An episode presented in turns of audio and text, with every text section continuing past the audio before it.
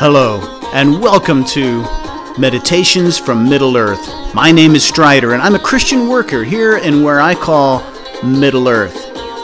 We love to meditate on God's Word, and He's given us so many unique and rich experiences here in Middle Earth, and I'd like to share those insights with you here on Meditations from Middle Earth.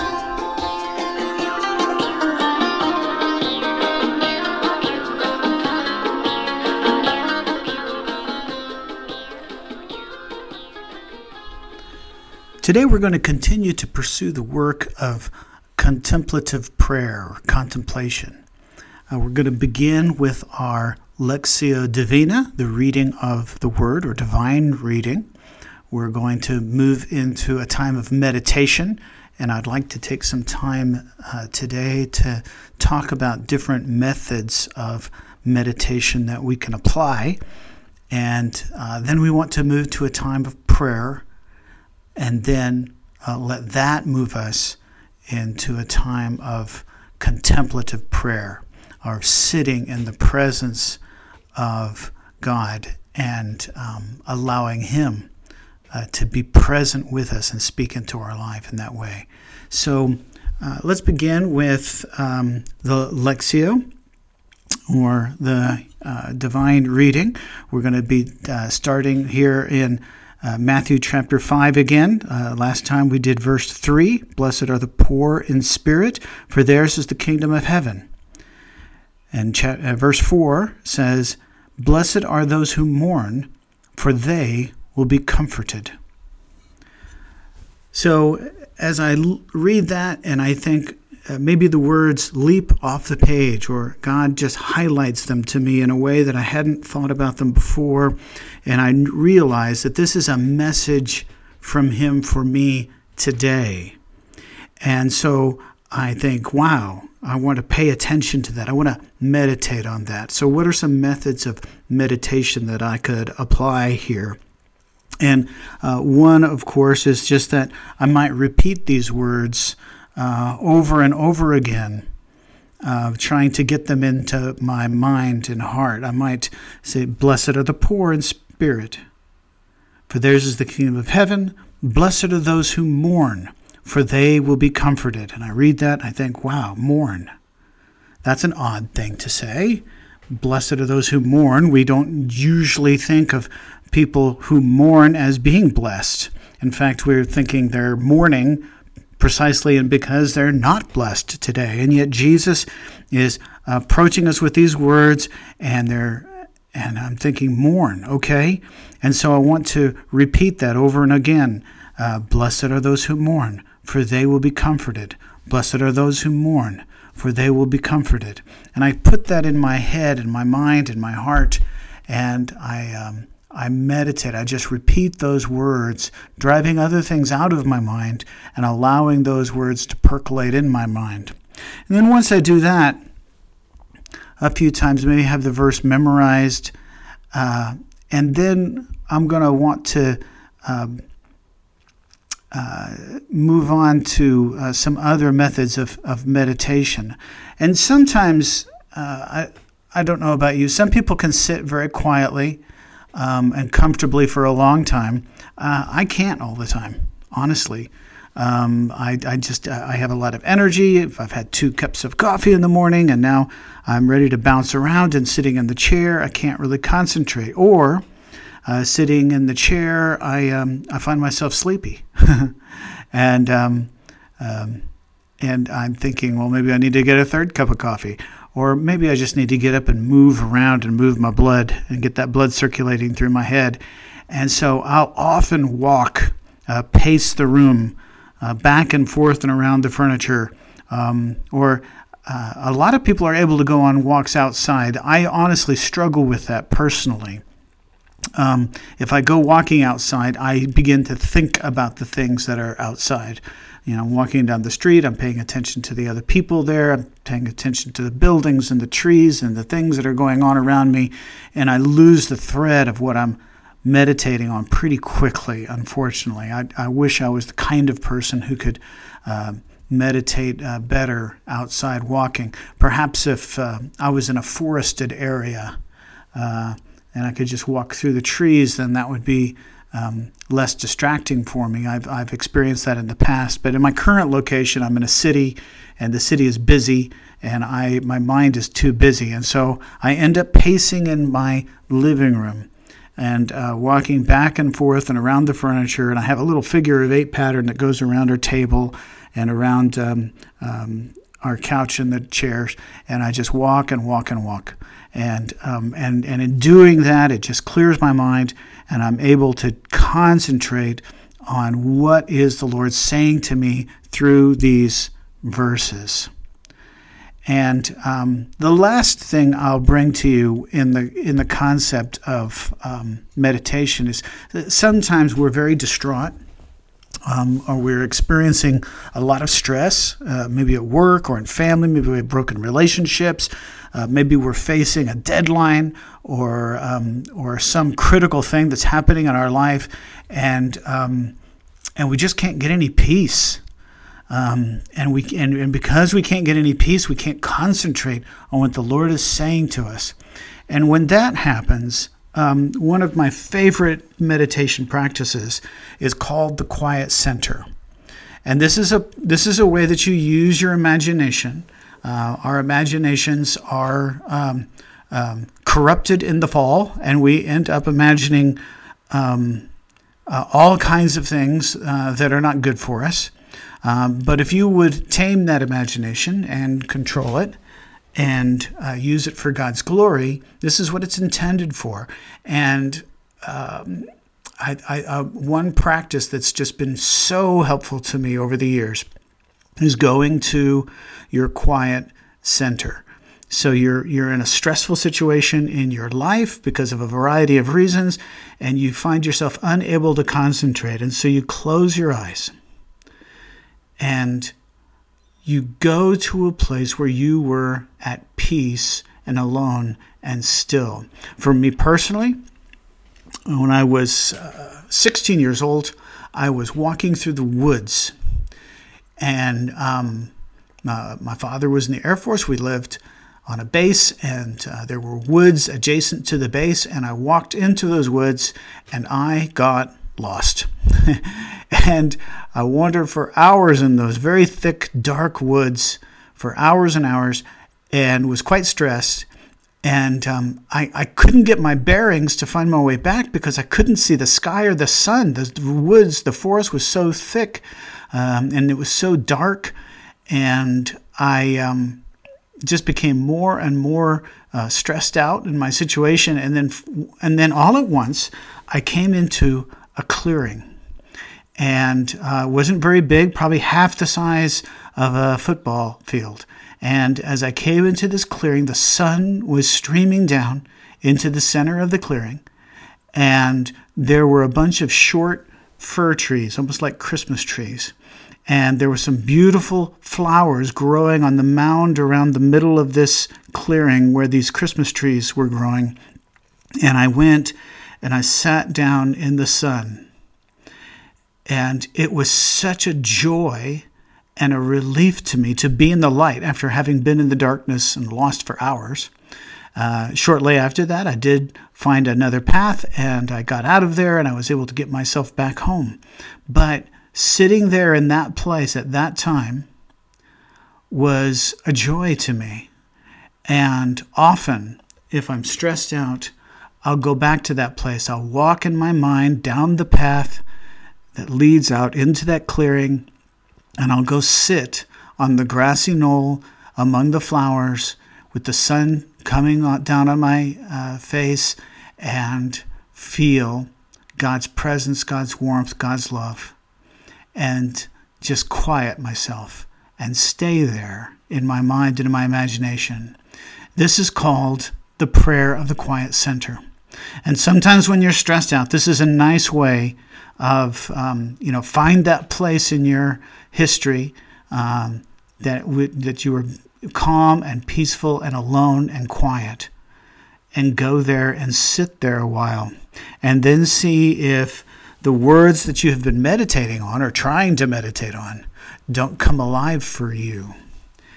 And um, So, those are some meditation practices that I regularly use as. Uh, and I hope uh, during the course of this series I'll be able to bring some more to you.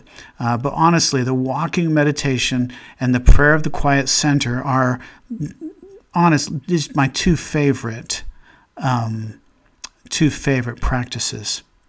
Now, let's look at blessed are those who mourn, for they will be comforted. Again, we're struck with the concept of being blessed and the paradoxical, at least from a worldly standpoint, of those who mourn. Uh, so we're blessed. We're we're we're um, given grace by God. We're especially uh, touched by Him and empowered by Him if we are those who mourn. What does that mean to mourn? You know, when we think about mourning, we think about people who are very sad, because of some tragedy or difficulty that they're facing in their life. Maybe they've lost a loved one. Maybe they've lost a job or um, they're in some kind of financial position. Maybe they've um, going through a time of breakup with a friend or even a spouse. And um, and the life that they were hoping to have is now crumbling around them. And you're supposed to look at those people and mourn with them. And that's difficult. And what we often do with this, I, I think of all the Beatitudes, and when we look at poor in spirit and mourning and meek and hungering and thirsting for righteousness, being merciful, of all these, I think mourning is most difficult for us. And the reason I think that is that we just have such an aversion to feeling this level of sorrow with somebody else or even with ourselves. You know, we fool ourselves so often. We're we're in a difficult situation and we think and people ask us how we are and we say we're fine. We're fine. We don't need any help. We don't want to be those who need help. Which reminds me, of course, of poor in spirit. We don't want to be ones who are poor in spirit. We want to be the ones who are rich and giving to others and teaching others and leading others. We don't want to be the ones who need others' help. And this aspect of mourning. So, mourning for our own sins, our own suffering, our own sorrows. It, when we admit to the Lord, yeah, we're those people we're the one. It's me, Lord. It's me who is suffering. It's me who has made some really poor choices in my life and now I'm bearing the consequences by with broken relationships or difficult finances or whatever sin I've let creep into my life and is now uh, giving uh, I'm having to pay a heavy cost for that.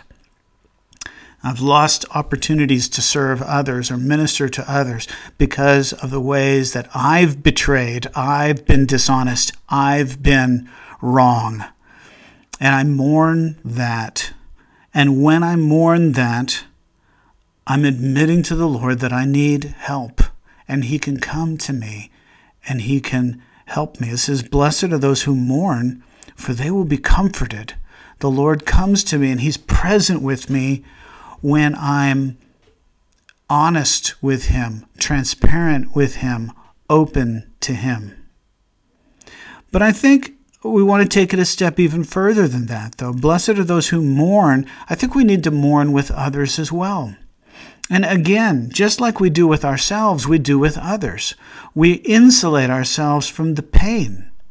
And so that when we're confronted with a friend who's made a bad choice and we're like, you made that terrible choice and now you're suffering the consequences. And where's our sense of mourning? You know, we don't mourn with them. We're blaming them. We're heaping shame and guilt upon them, not uh, in, in not because we care about them, but because we're protecting our own hearts from their pain.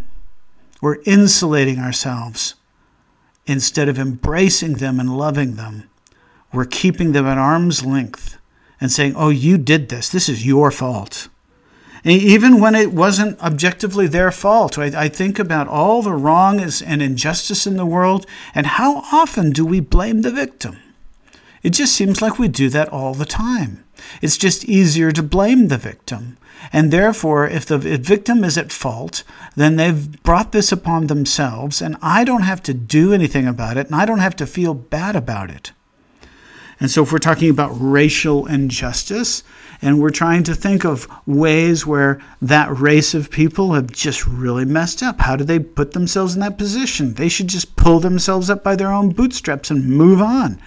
You know, don't expect me to do something about that or to care about your situation. We do this with um, with people who are vulnerable, with women and children in our society who, who get abused in all kinds of ways, all kinds of ways where people who are not in power are abused by those who are in power, and we come in and we blame the victim. Well, if they had just done this, if that woman had just dressed differently, if um, those parents had just protected those children better, if, if, if, if, the victim would have just behaved differently, this terrible thing wouldn't have happened, and I wouldn't have to feel bad about it. And we insulate ourselves from feeling bad when the Lord is calling us to mourn. He's calling us to care. He's calling us to open our hearts and become transparent in these difficult situations, in all the ways that people suffer injustice through others' actions and honestly through their own actions. Sometimes it is their fault. But even when it's their fault, they should mourn that, and we should mourn with them. So, in all the ways that we want to throw rocks at others and say, You sinner, you deserve, well, yeah, they do deserve. But do we want what we deserve?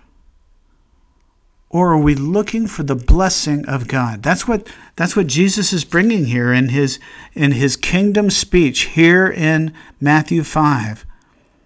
Blessed are you if you're this kind of person. And in this case, in verse 4, it's blessed are those who mourn.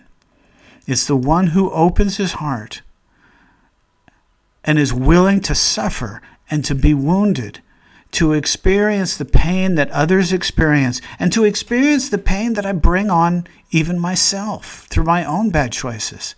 And when I'm honest and open about that pain with myself and with others, and I'm transparent, then Jesus says, You will be comforted.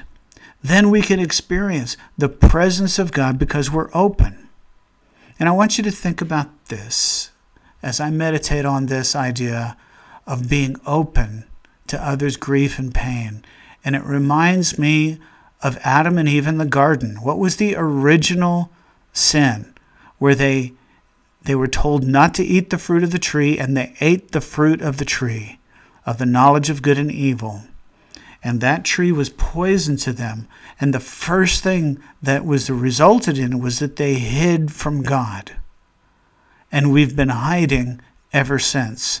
Jesus comes to us and he says, not blessed are you if you're perfect and whole and can stand before God with a clean conscience and say, Here I am, Lord, pay attention to me because I'm so wonderful.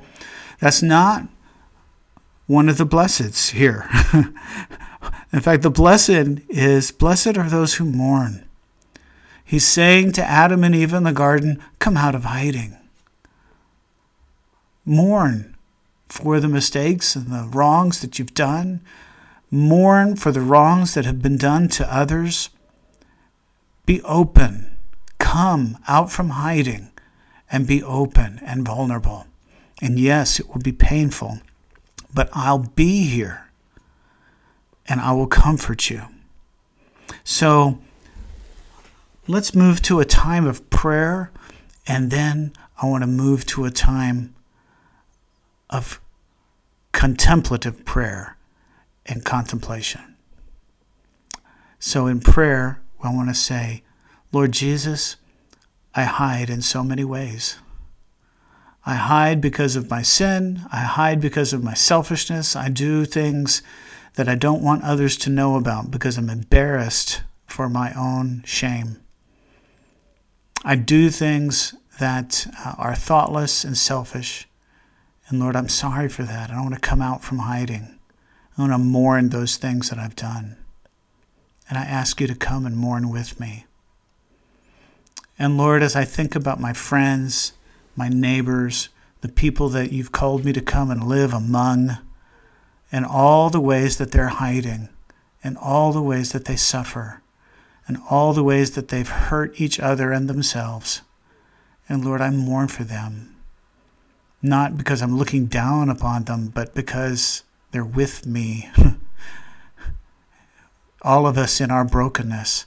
And I ask you to come and sit with us and mourn with us and bring us comfort.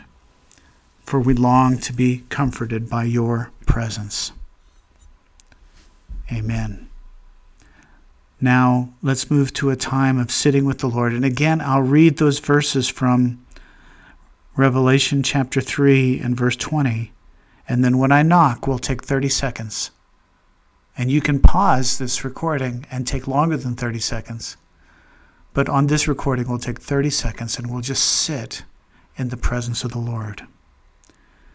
So Jesus says, Listen, I am standing at the door knocking. If you hear my voice and open the door, I will come into you and eat with you, and you with me. Open the door.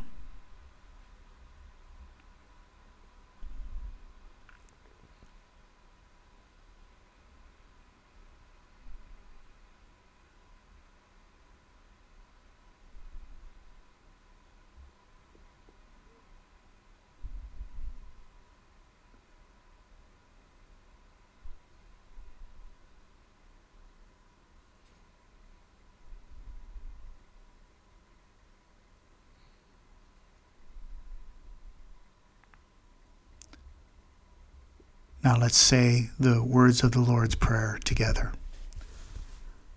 Our Father, who are in heaven, holy is your name. May your kingdom come and your will be done on earth as it is in heaven. Give us this day our daily bread, and forgive us our trespasses as we forgive those who trespass against us and lead us not into temptation, but deliver us from evil. For thine is the kingdom and the power and the glory now and forever. Amen. This has been Meditations from Middle Earth. May God be your ever present teacher and richly bless you on your journey.